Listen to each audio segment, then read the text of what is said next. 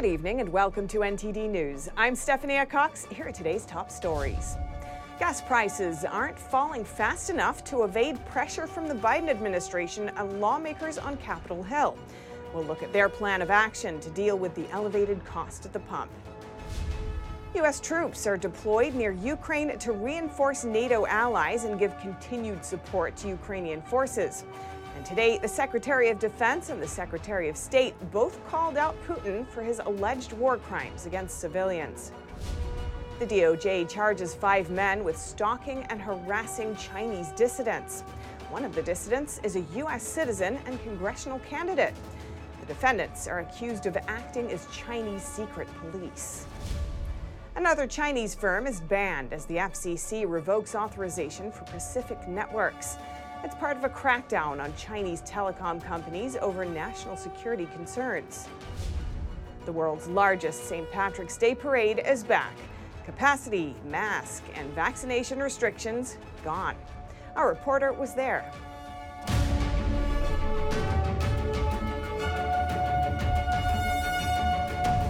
Oil prices are falling, but gas prices aren't dropping in tandem. The Biden administration and Democrats on Capitol Hill today are ramping up pressure on oil companies to produce more and quickly pass on these price drops to consumers. Here's NTD's Melina Wisecup with the administration's plan to deal with these high prices. The price of oil is hovering around $100 per barrel. That's lower than a week ago. But the price at the pump is only trickling down by the penny. President Biden and Democrats have referred to the price increase as the Putin price hike, although prices were rising before the war broke out. Now, Democrats are unifying under another message oil producers are the problem. You know, there is concern about whether there is profiteering happening at the gas station level as well as at the oil company level. And on Capitol Hill, Democrats are following the administration's footsteps, now preparing to put oil producers under the microscope. Over the past few days, the price of crude has actually gone down, but the average price of a gallon is still stuck at nearly $4.30. If anyone thinks this is fair, efficient, or sensible, they're probably an oil executive. Oil producers say there's a lag for gasoline prices to follow the drop of crude oil prices. Congress is calling on CEOs from oil and gas companies to answer questions in a hearing. In the meantime, the Biden administration is asking companies to produce more, while assuring Americans that Biden's green energy policy is still being worked on in the background. I think Americans should see the administration calling right now for an increase in supply as something that helps them. And that's what it's increased supply at home and increased supply around the world so that we can reduce the cost at the pump. But ultimately, the administration's goal is not to have us be so reliant on volatile sources of energy like fossil fuels. House Speaker Nancy Pelosi today hinted that Congress could take action to cancel oil companies' federal leases unless they're actively drilling. If they want to drill, they have places to drill. Use it or lose it. Let somebody else uh, drill there. So, the strategy that we're seeing from the White House and from the congressional leadership here is to try to shift the focus away from President Biden's energy policies and focus more on the role that the oil producers have in these high prices. Reporting in Washington, D.C., Melina Wisecup, NTD News. Gas prices continue to climb on the daily, but lawmakers can't seem to agree on a solution. Earlier this week, California state lawmakers voted down a bill that aimed to suspend the 51 cent per gallon gas tax. But now, a group of lawmakers say they have a better proposal a gas rebate. NTD's Cynthia Kai brings us more on the new proposal. A group of Democratic Assembly members announced a new gas rebate proposal on the steps of the state capitol building on Thursday morning. We are here today to announce a proposal to deliver a $400 gas rebate for California taxpayers. To put that into context, for most vehicles, for most Californians, this $400 rebate is equivalent to a one year gas tax holiday. To give more context, as of Thursday, California's average gas prices set at $5.78 per gallon. A $400 rebate could fully fill up your tank four to five times, depending on model and size. Funding for the proposal would pull $9 billion out of the state's budget. What's more is that rebates would also go to taxpayers who don't own or drive a car. And it'll go far in helping with price increases not only at the pump, but at the grocery store and on our utility bills. Californians are hurting and they need relief. The assembly members said this is just the first step in helping California residents. This is not going to be the only proposal on the table. This is not the only thing that we're going to be able to do with our surplus. The size and scale of the surplus, I think uh, Assemblymember Mullin said it's defying gravity at some point, which I thought was, was apt. We, we are going to have a lot of options in front of us. While Republican lawmakers showed support for the proposal, they added that while this is a start, Republicans will still work to suspend the gas tax and stop upcoming increases. Democrats have resisted calls to scrapping the gas tax. In January, Governor Gavin Newsom called for suspending a planned increase in the gas tax in July. But even then, some key Democrats opposed that effort. Cynthia Kai, NTD News, California. An energy watchdog is warning of the biggest oil supply crisis in decades. What does it mean for the economy and gas prices? NTD's Evelyn Lee spoke to an expert. 3 million barrels per day. That's how much is at risk in the oil market because of Russian sanctions and buyer reluctance. The International Energy Agency, or IEA, said Wednesday that those disruptions are threatening to create a global oil supply shock.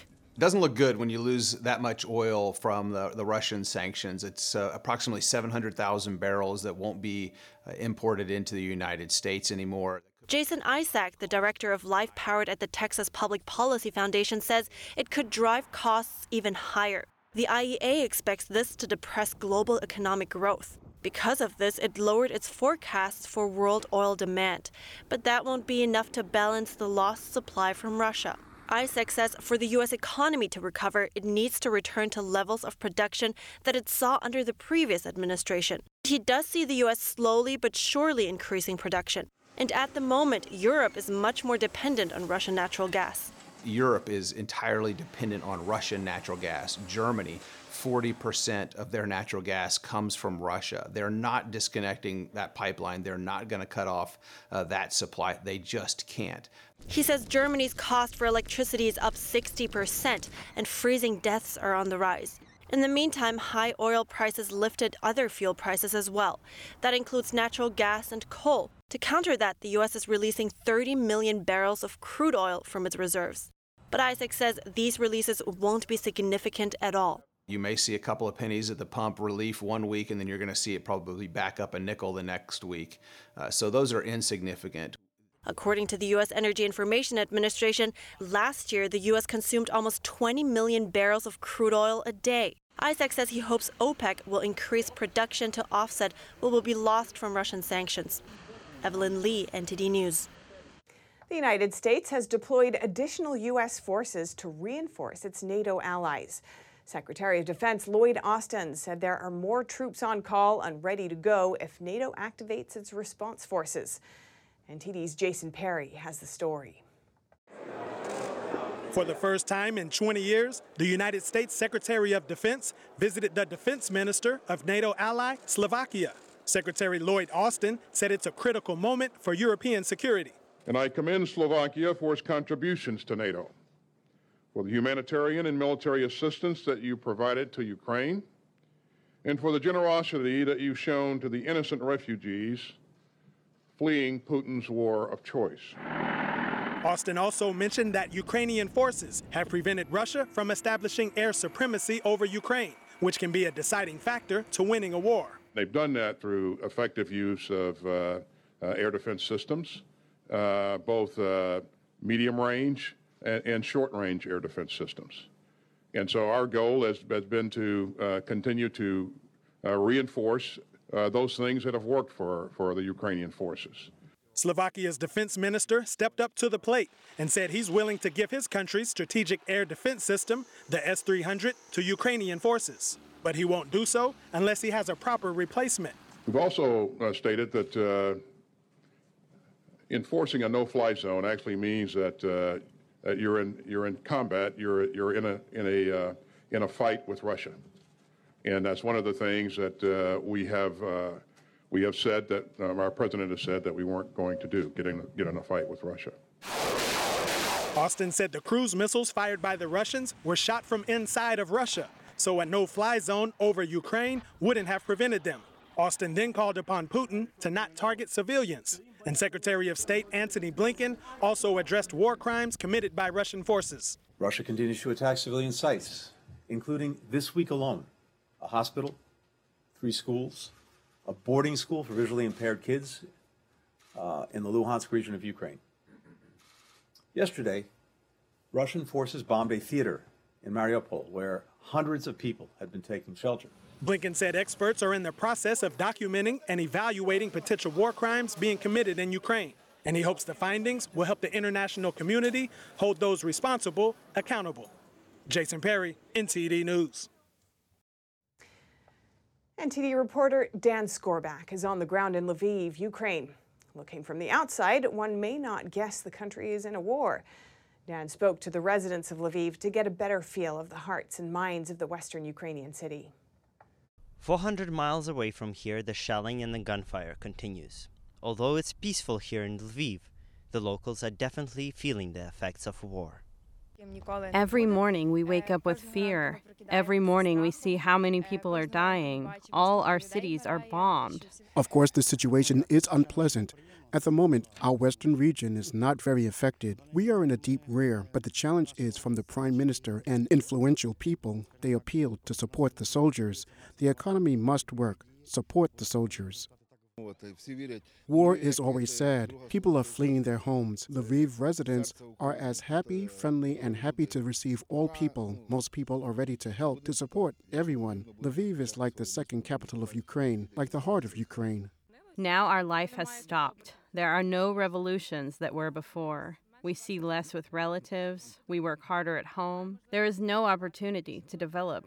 We work more. We can't travel.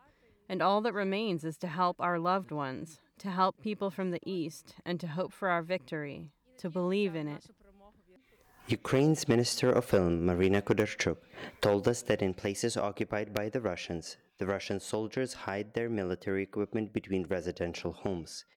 Last week, my dad stepped outside and the tank was in front of his house. Or my mom told me they were walking on the street and the tanks are driving on the road. The minister says people like her parents are not being allowed to leave. Even when humanitarian corridors are arranged, they are mainly made in places that are under heavy gunfire. People like my parents, they don't want to leave their homes. They say that if anything happens, it's better that it happens at home. It's hard to hear that, but you can't do anything about it.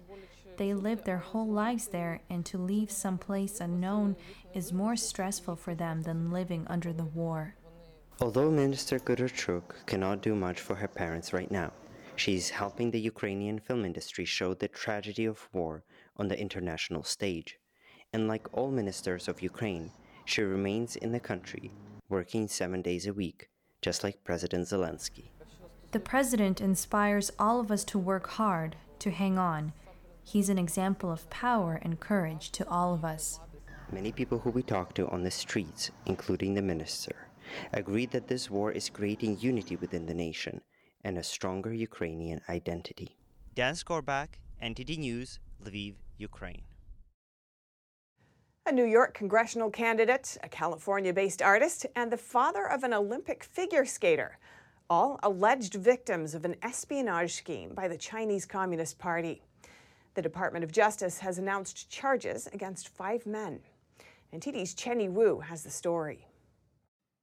The U.S. Justice Department announced charges on Wednesday against five men accused of stalking and harassing Chinese dissidents in the United States on behalf of the Chinese Communist Party. The defendants were allegedly acting as agents of the Chinese secret police, engaged in transnational repression schemes with China's Ministry of State Security, or MSS. Three of the defendants have been arrested, but the others remain at large. The alleged victims include a candidate for Congress in New York, a California based artist, and the father of an Olympic figure skater. They weren't named in the complaint, but the description of the congressional candidate matches that of Yan Xiong, a Brooklyn resident. The DOJ detailed three separate schemes. In one of them, defendant Chi-Min Lin allegedly hired a private investigator in New York to disrupt Xiong's campaign. Xiong had been a student leader of the pro-democracy demonstrations in Tiananmen Square in 1989. He later escaped to the United States, served in the military, and became a U.S. citizen. When hiring the private investigator, Lin explained that he and those whom he was working for did not want Xiong to be elected to Congress. Lin emphasized that whatever price is fine, as long as you can do it. Lin allegedly first asked the investigator to provide Xiong's phone number and address. He then asked the investigator to unearth derogatory information about Xiong, or if no such information could be found, to manufacture some, including by creating a scandal involving a prostitute. Later, Lin also asked the investigator to consider physically attacking him. In a voice message to the investigator, Lin stated, You can start thinking now. Aside from violence, what other plans are there? But in the end, violence would be fine too. Beat him. Beat him until he can no longer run for election. You think about it car accident, he will be completely wrecked, right? As these cases show, the MSS has been targeting pro democracy activists living in the United States with harassment and smear campaigns, spying on them to help the PRC government target them for arrest. The Chinese Foreign Ministry on Thursday denied having carried out schemes targeting Chinese dissidents overseas, calling the allegations slander. The cases underscore what American officials describe as increasingly aggressive efforts by the Chinese regime to seek out, silence, and threaten pro democracy activists abroad. Back to you, Steph. Thanks, Chenny. And we spoke with Xiong Yan. He said that what the Chinese regime did has no impact on him, that it, in fact, makes him want to work harder in the fight for democracy, and that the American people and the U.S. Constitution are protecting him. And Empire actor Jussie Smollett has been released from jail after just six days behind bars. He was released last night after an appeals court ruled he could go free while his conviction appeal is pending. Smollett was found guilty in December of staging a hate crime against himself. Smollett was sentenced to five months in prison on March 10th. He was convicted on five counts of felony disorderly conduct for lying to police. Since his imprisonment, Smollett's family has been pleading for him to be freed. Smollett's lawyers filed an emergency motion on Monday to postpone his sentence while they appeal. His attorneys argued that Smollett's sentence would likely be over by the time the appeal process was completed and that Smollett could be in physical j- danger if he remained in prison. Two out of three judges agreed to the actor's release, and he was let out of Cook County Detention Center at, in Chicago at around 8 p.m. local time. Under the terms of Smollett's bond, he doesn't have to pay up unless he skips his court dates. Law enforcement officers in Florida have arrested over 100 people in an undercover sting targeting human traffickers, prostitutes, and child predators. Among them are several Disney employees and a county judge. NTD's Allison Lee has the details. Thank you for being with me today. The Polk County Sheriff's Office in Florida arrested 108 people in a six day undercover operation that went after human traffickers, prostitutes, and child predators. The suspects they arrested include four child predators and one human trafficker. One of the child predators they arrested was 27 year old Xavier Jackson. Where he was charged with three counts of harmful material and one count of unlawful communication. Oh, did I mention that he just happens to be a lifeguard at the Polynesian Resort for Disney? You think there's a few children around there? Law enforcement were seeking out people who posted online ads for prostitution and their customers. Undercover detectives also posed as underage girls online. Another Disney employee they arrested was 24 year old Wilkeson Fidel. He thought he was coming for sex. He's been a Disney employee for four years, and he works at the Cosmic Restaurant in Tomorrowland. Except now he is in the county jail if he hasn't made bond yet. The sheriff identified two other suspects as Disney employees 27 year old software developer Shubham Malav from India and 45 year old IT employee Ralph Leese. Disney confirmed that Leese, Fidel, and Jackson have been placed on unpaid leave, but said that Malav is not an employee. So I'm sure Disney's not pleased. I bet his wife's not pleased, but we're pleased that we arrested him. The human trafficking suspect they arrested was 32 year old Tiffany Nash, the manager of a KFC in Orlando and one of the men they arrested for soliciting a prostitute was 66 year old Daniel Peters, a retired county judge from Illinois. Sheriff Grady Judd says the arrests make this whole operation worthwhile, and that where there is prostitution, there is exploitation, disease, dysfunction, and broken families. Allison Lee, NTD News. Mortgage rates topping 4% for the first time since 2019. So it's more expensive now to buy that dream home. Mortgage rates are up about a quarter percentage point since last week. That just happens to be what the Fed hiked its key interest rate by yesterday. The federal funds rate and mortgage rates aren't directly connected, but when the Fed raises rates, every other rate tends to follow. All eyes now on the U.S. housing market, which has been red hot during the pandemic, thanks in large part to historically low mortgage rates. So, can high home prices withstand higher rates? Builders don't seem convinced. Homebuilder sentiment is at six month lows. And up next, the world's largest St. Patrick's Day parade is back. Capacity, mask, and vaccination restrictions gone. Our reporter was on the ground. Some call the most exciting three weeks in sports. The winners and losers from the first round as March Madness begins. All that and more coming up on NTD News.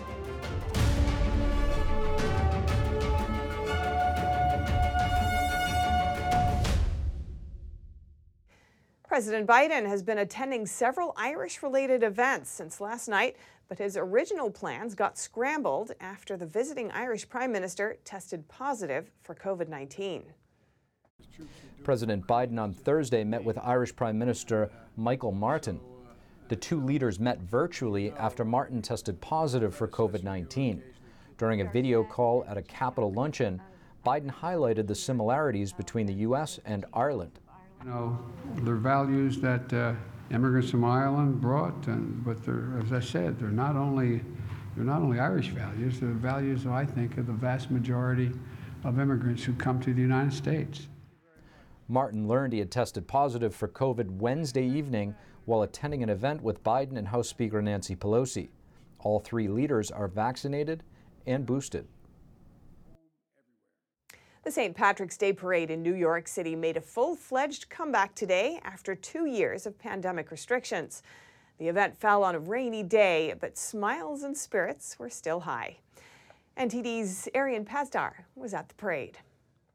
The world's largest St. Patrick's Day parade is back right here in New York City. It's the first parade after three years, and there are no COVID restrictions at all.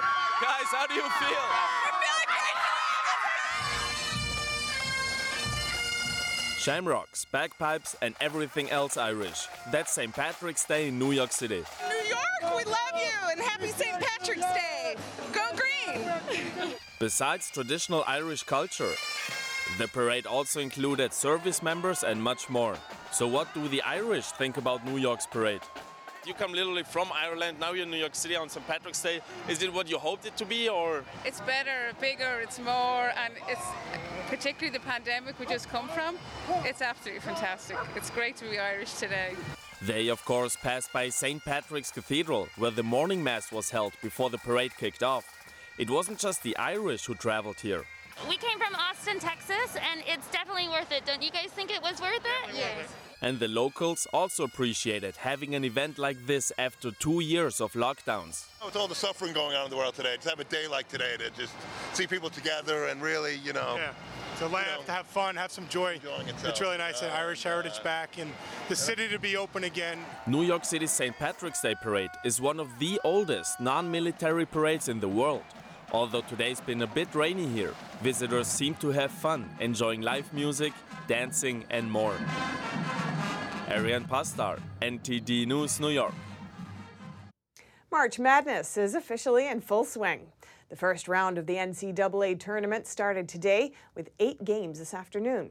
NTD's David Martin has more.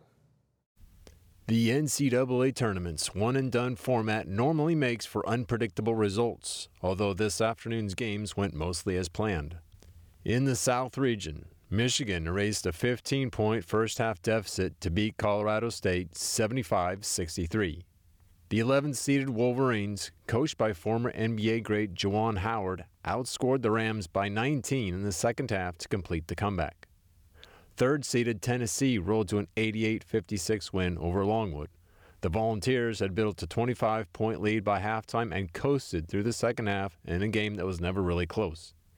Tennessee will play Michigan on Saturday.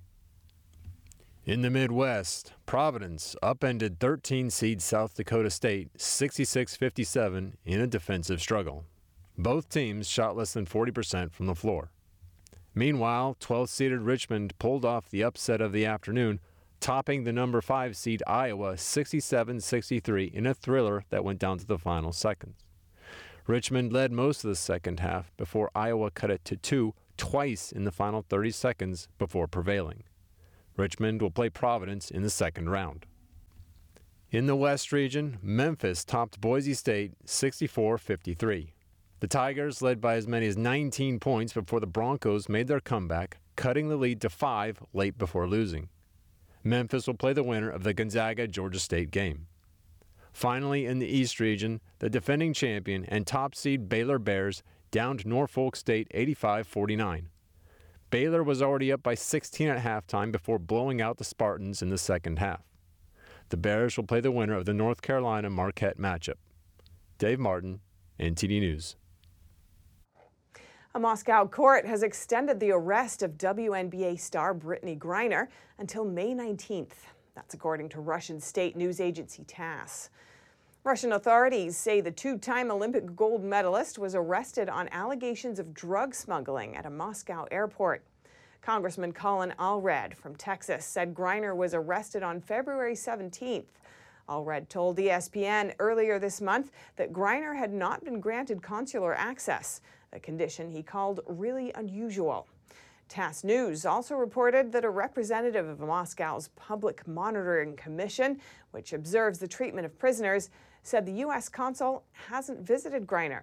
Griner is a seven time WNBA All Star with the Phoenix Mercury. She plays in Russia during the off-season. The WNBA season starts May 6th. And Penn swimmer Lia Thomas, a biological male swimming for the women's team, won the 500 yard freestyle final at the NCAA championships today.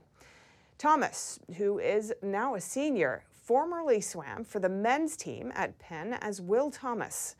Last month, a group sent a letter to the uni- university and the Ivy League asking them to refrain from any litigation that would allow Thomas to race at NCAA events. The group included 16 members of Penn's women's swim team. They cited Thomas's biological advantage. Thomas's rankings jumped from number 462 as a male to number 1 as a female. Coming up, so-called drinkable sunscreen is off the markets in California. That's after the state's attorney general took the product off the market during an investigation. And Chick-fil-A's long drive-through lines are ruffling some feathers in California. One location is so successful that it may be close to being labeled a public nuisance. TD News will bring you more when we return.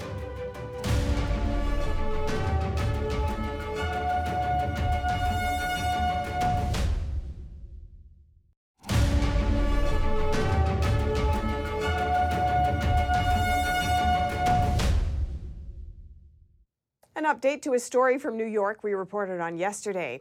A man who was imprisoned for 50 years for killing two police officers is set to speak at an event at SUNY Brockport, a public college. Now, the school is distancing itself from the event after criticism from its own students.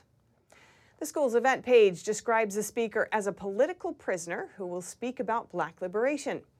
The web page for the event originally said it will be partially funded by a grant of their Office of Equity, Diversity, and Inclusion. Now, this funding has been removed, and the college added a disclaimer to the event description saying they do not endorse the characterization of the event. The changes were reportedly made after backlash from students and lawmakers who objected to having a cop killer as a speaker on campus. The event is still scheduled to take place on April 6th.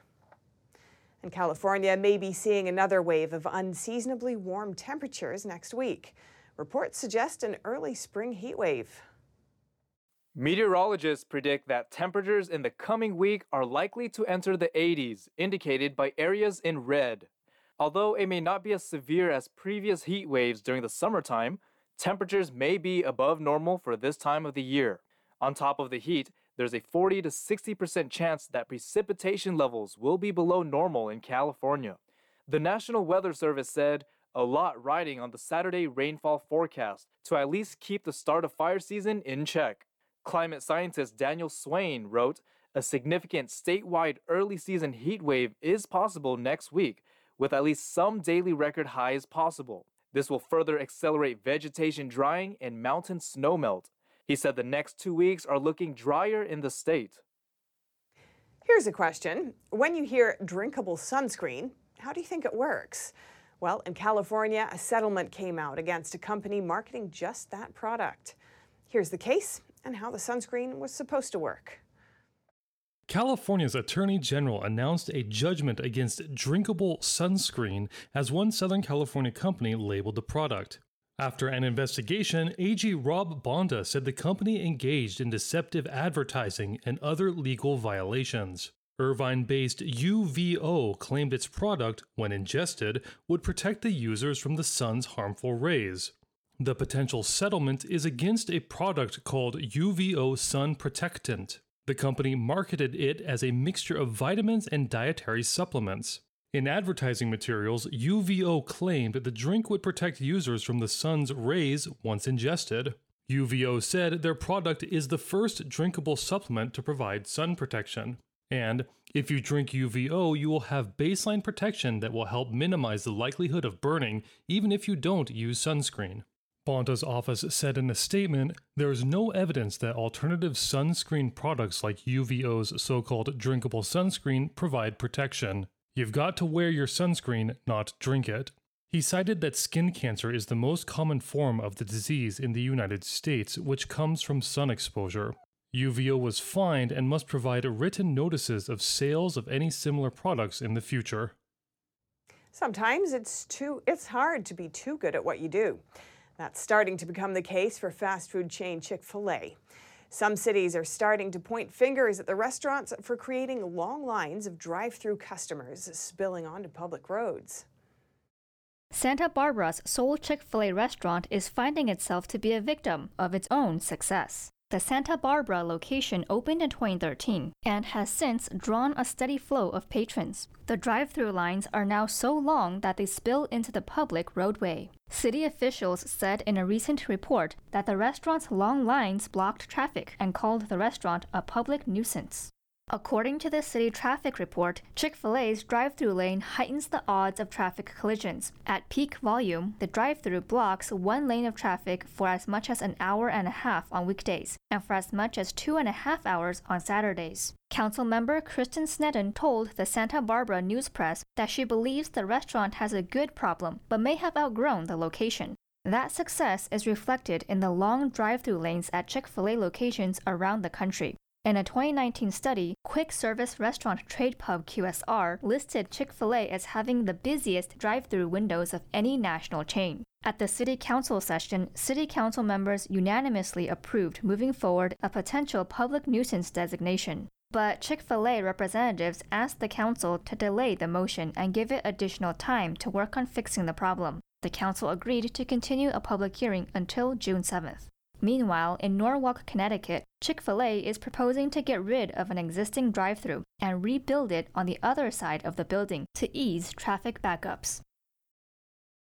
With tax day quickly approaching, many people are wondering whether they have to report their cryptocurrency on their tax returns and how to do it.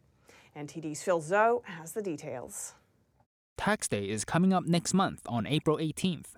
And Uncle Sam wants to know just how much crypto you're trading. US taxpayers are going to see on Form 1040 the major tax form that almost every US taxpayer has to, to uh, fill out. They're going to be asked at any time during 2021 did they receive, sell, exchange, or otherwise dispose of any financial interest in any virtual currency. And they'll have to either say yes or no. I spoke to Chandan Lodha, the co founder of CoinTracker, a software package that helps you calculate crypto taxes and track your portfolio. It's the first question after people's demographic information. So, under what conditions will you have to check yes? People have spent any cryptocurrency in exchange for goods or services, traded cryptocurrency and cashed out for fiat like USD, or traded crypto to crypto like Bitcoin to Ethereum. In addition, you're going to want to fill out a capital gains form like an 8949 to indicate all of the capital gains and losses that you had during that tax year. Patrick White of the crypto accounting platform Bitwave agrees. If you have touch digital assets, you should check that that box. Always check it if you have any sort of cryptocurrency uh, exchange accounts. Now, where it gets very interesting is it's not always obvious what exactly that means. President Biden just signed an executive order asking government agencies to look into the risk and benefits of cryptocurrency. The White House said about 16% of Americans, or roughly 40 million people, have invested, traded, or used cryptocurrency. Phil Zhou, NTD News. Coming up, another Chinese firm banned from providing U.S. services. The FCC revoked authorization for the company Pacific Networks. It's part of a crackdown on Chinese telecom companies over national security concerns. And we'll be hearing from an economist about cutting ties with Russia. Is it actually hurting the Kremlin, or is it just gesture politics? Find out more in just a moment here on NTD News.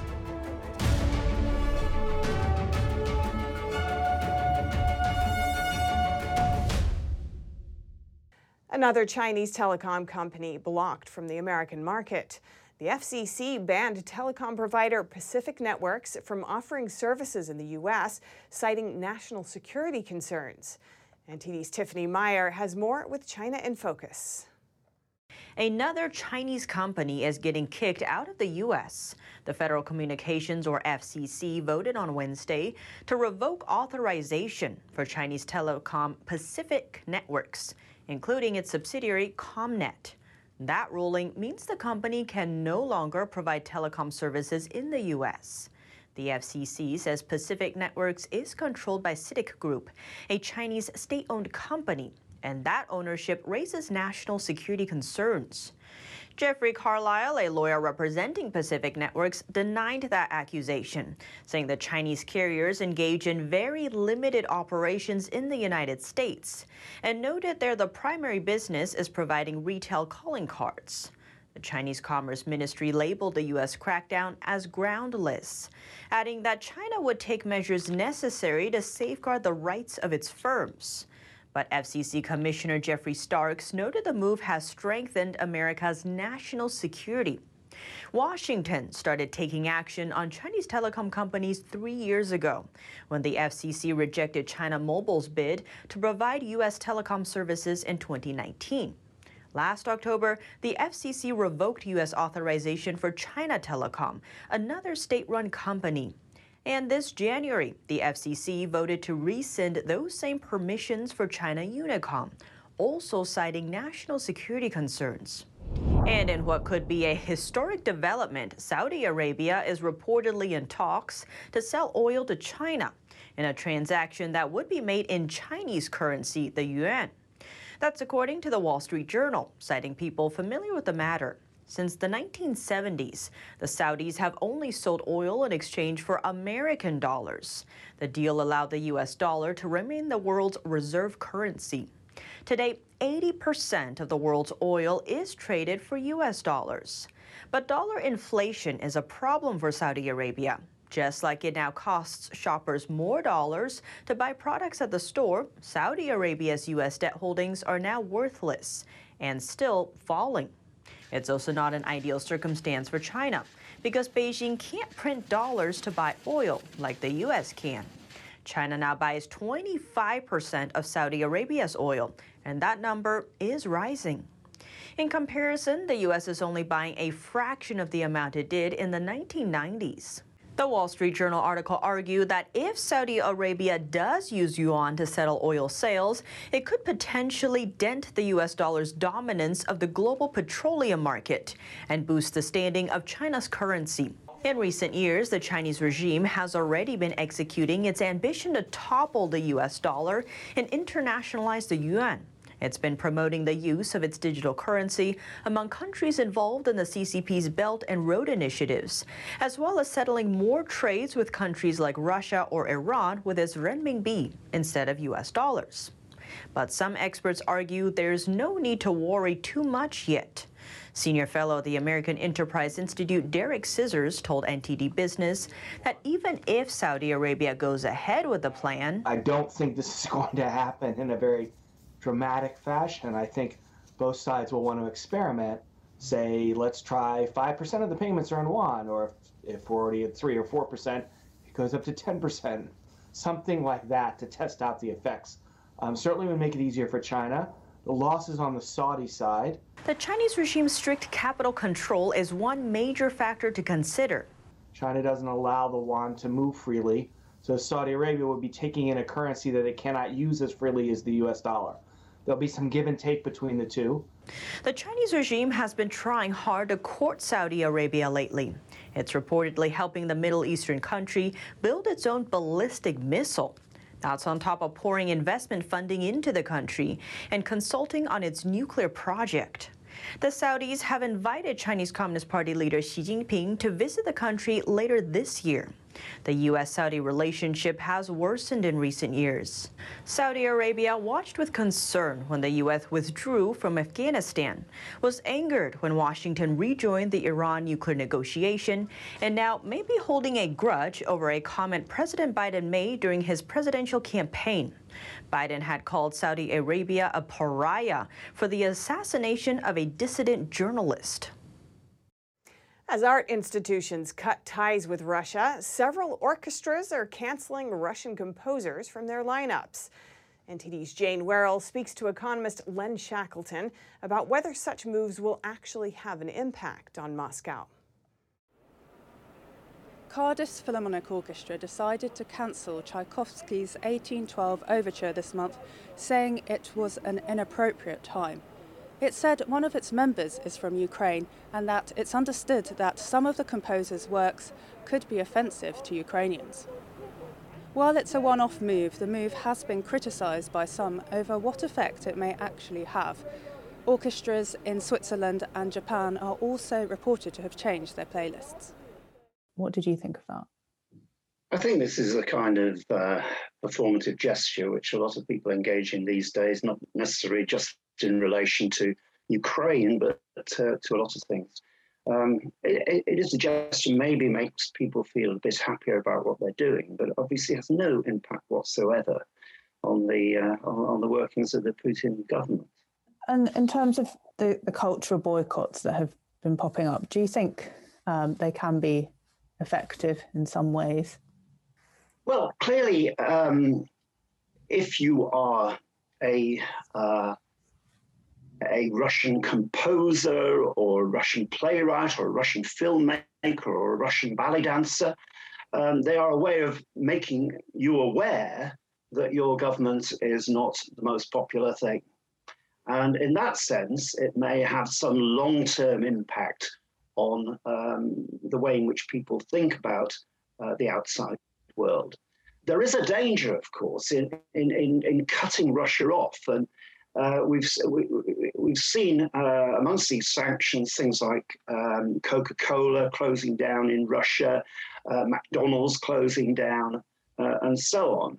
And cutting uh, Russian consumers and the general Russian public off from Western connections, um, I'm not sure makes a great deal of sense in the long run. It's, it's an important gesture at the moment, um, but I hope that uh, you know, we, we, all hope that uh, the, the, Ukraine situation is satisfactorily resolved over the next few weeks and months. And I hope that when we do that, we go back to telling the Russian people that we're their friends, we're not their, you know, we're not their enemies. Uh, well, our, our, beef is really with the Russian government, uh, as indeed is the uh, many Russian citizens. Tens of thousands of Japanese households remained without power on Thursday morning after a magnitude 7.4 quake. It struck shortly before midnight and killed four people. The walls trembled in Fukushima as Japan was hit by a powerful earthquake overnight. The magnitude 7.4 tremor struck on Wednesday night, killing four people and injuring dozens more. Large parts of northeastern Japan were thrown into darkness when the quake struck, and tens of thousands of households were still without power on Thursday morning. More than 4,000 homes had no water, with residents of one Fukushima city forming a long queue to fill up plastic tanks with water. Key transportation links were also severed. Aerial footage showed a bullet train derailed on a bridge. According to public broadcaster NHK, 16 of the 17 cars had jumped the track, but no passengers were hurt. Initially, tsunami warnings were issued, but those have since been lifted. The earthquake struck the same region where a major tremor triggered the Fukushima nuclear disaster 11 years ago. Events to commemorate the disaster were held across the country less than a week ago. Residents of Tokyo said the memories were still raw. I really feel bad for the people in Fukushima. This comes just when they are starting to forget about the 2011 disaster. When I saw the Pacific Ocean side around the Tohoku region colored yellow to indicate a tsunami warning, I thought, not again. Back then, I mean, the earthquake last night shook stronger than that 2011 earthquake, but I had this hope that the damage wouldn't be as bad. No abnormalities were reported at any nuclear power plants after Wednesday's quake. Prime Minister Fumio Kishida said that the government would be on high alert for the possibility of further strong tremors over the next three days. Coming up, Ireland celebrates St. Patrick's Day with a massive parade in Dublin and crowds of up to 400,000 people. And the new Miss World is crowned, beating 97 candidates from around the globe. We'll hear more about that later after the break.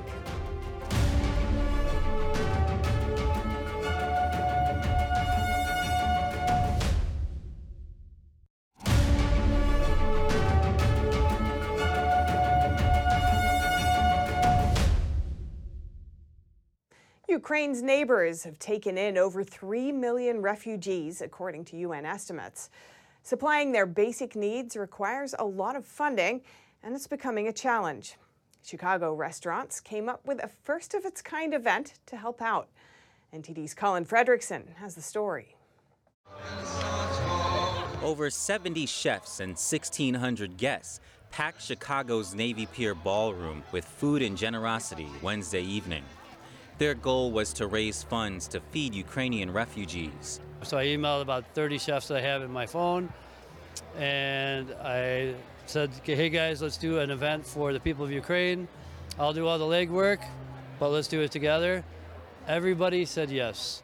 Sarah Stegner, a chef with two James Beard Awards, said the support from Chicago restaurants was overwhelming.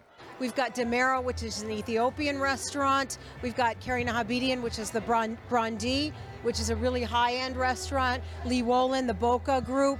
Paul Kahan from One Off Hospitality. Stephanie Izard has representation here. Really, uh, chefs from all over the Chicago city. Publicizing the event in such a short time was no small feat.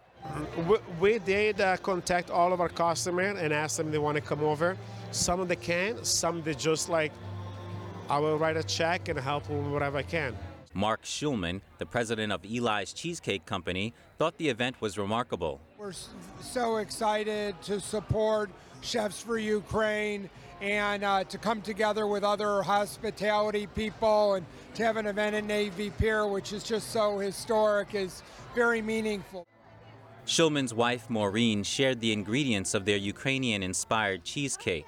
The Kiev cake is a meringue and nut cake. So we have meringue in our cheesecake tonight, our original plain cheesecake, and we have nuts on it. From cheesecake to lemon mousse to ceviche, all you can eat. The guests complimented the chef's talents. The pastries are amazing, but I had a meatballs, um, I've had pizza, I've had ceviche, because I'm Hispanic, so I like ceviche, and it's been so good. I've had some delicious um, deep dish pizza which had so much uh, flavor. It was amazing. And thank you, chefs. Thank you for making this a special event. And hopefully they'll raise a lot of money. Anatoly Kamara, a renowned Ukrainian born painter living in Chicago, has a son in Ukraine and other family members in refuge. He is worried but touched by the generosity of the Chicago people. He donated his paintings for the event's silent auction. I believe it's free Ukraine, and I believe you are the hero. This is why I'm painting. Donations will go to World Central Kitchen, a nonprofit organization with staff serving meals to Ukraine's refugees on the ground. Colin Fredrickson, NTD News.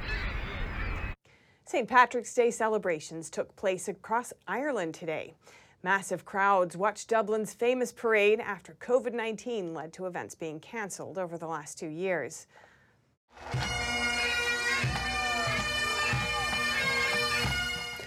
Cities, towns, and villages across Ireland are celebrating the festival. The streets of Dublin became a sea of green with 400,000 people expected at the traditional parade in Dublin, and many more watching it live on TV. Dressed in a green tweed suit from a famed Dublin store, Hollywood actor John C. Reilly was parade guest of honour. The Irish American star said it was a great opportunity to spread joy during a difficult time in the world. Olympic boxer Kellie Harrington and Paralympic swimmer Ellen Keane were the Grand Marshals. The month's delayed Miss World 2021 came to a close this week in San Juan, Puerto Rico. 40 semifinalists took the stage at the Coca Cola Concert Hall. Who's the winner of the 70th Miss World pageant? And the winner of Miss World is Poland.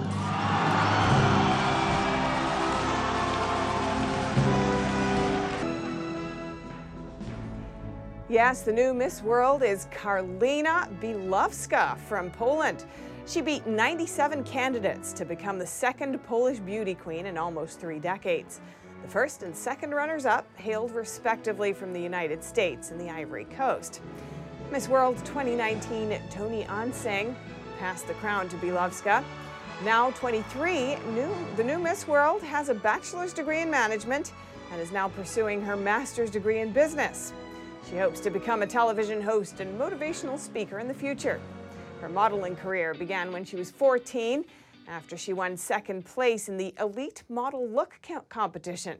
Since then, she has signed with different agencies and has as her career grows, she's also showing a passion for charity work, currently running a project that provides help to homeless people in Poland. And that's all for today's news. Thanks for tuning in. I'm Stephanie Cox.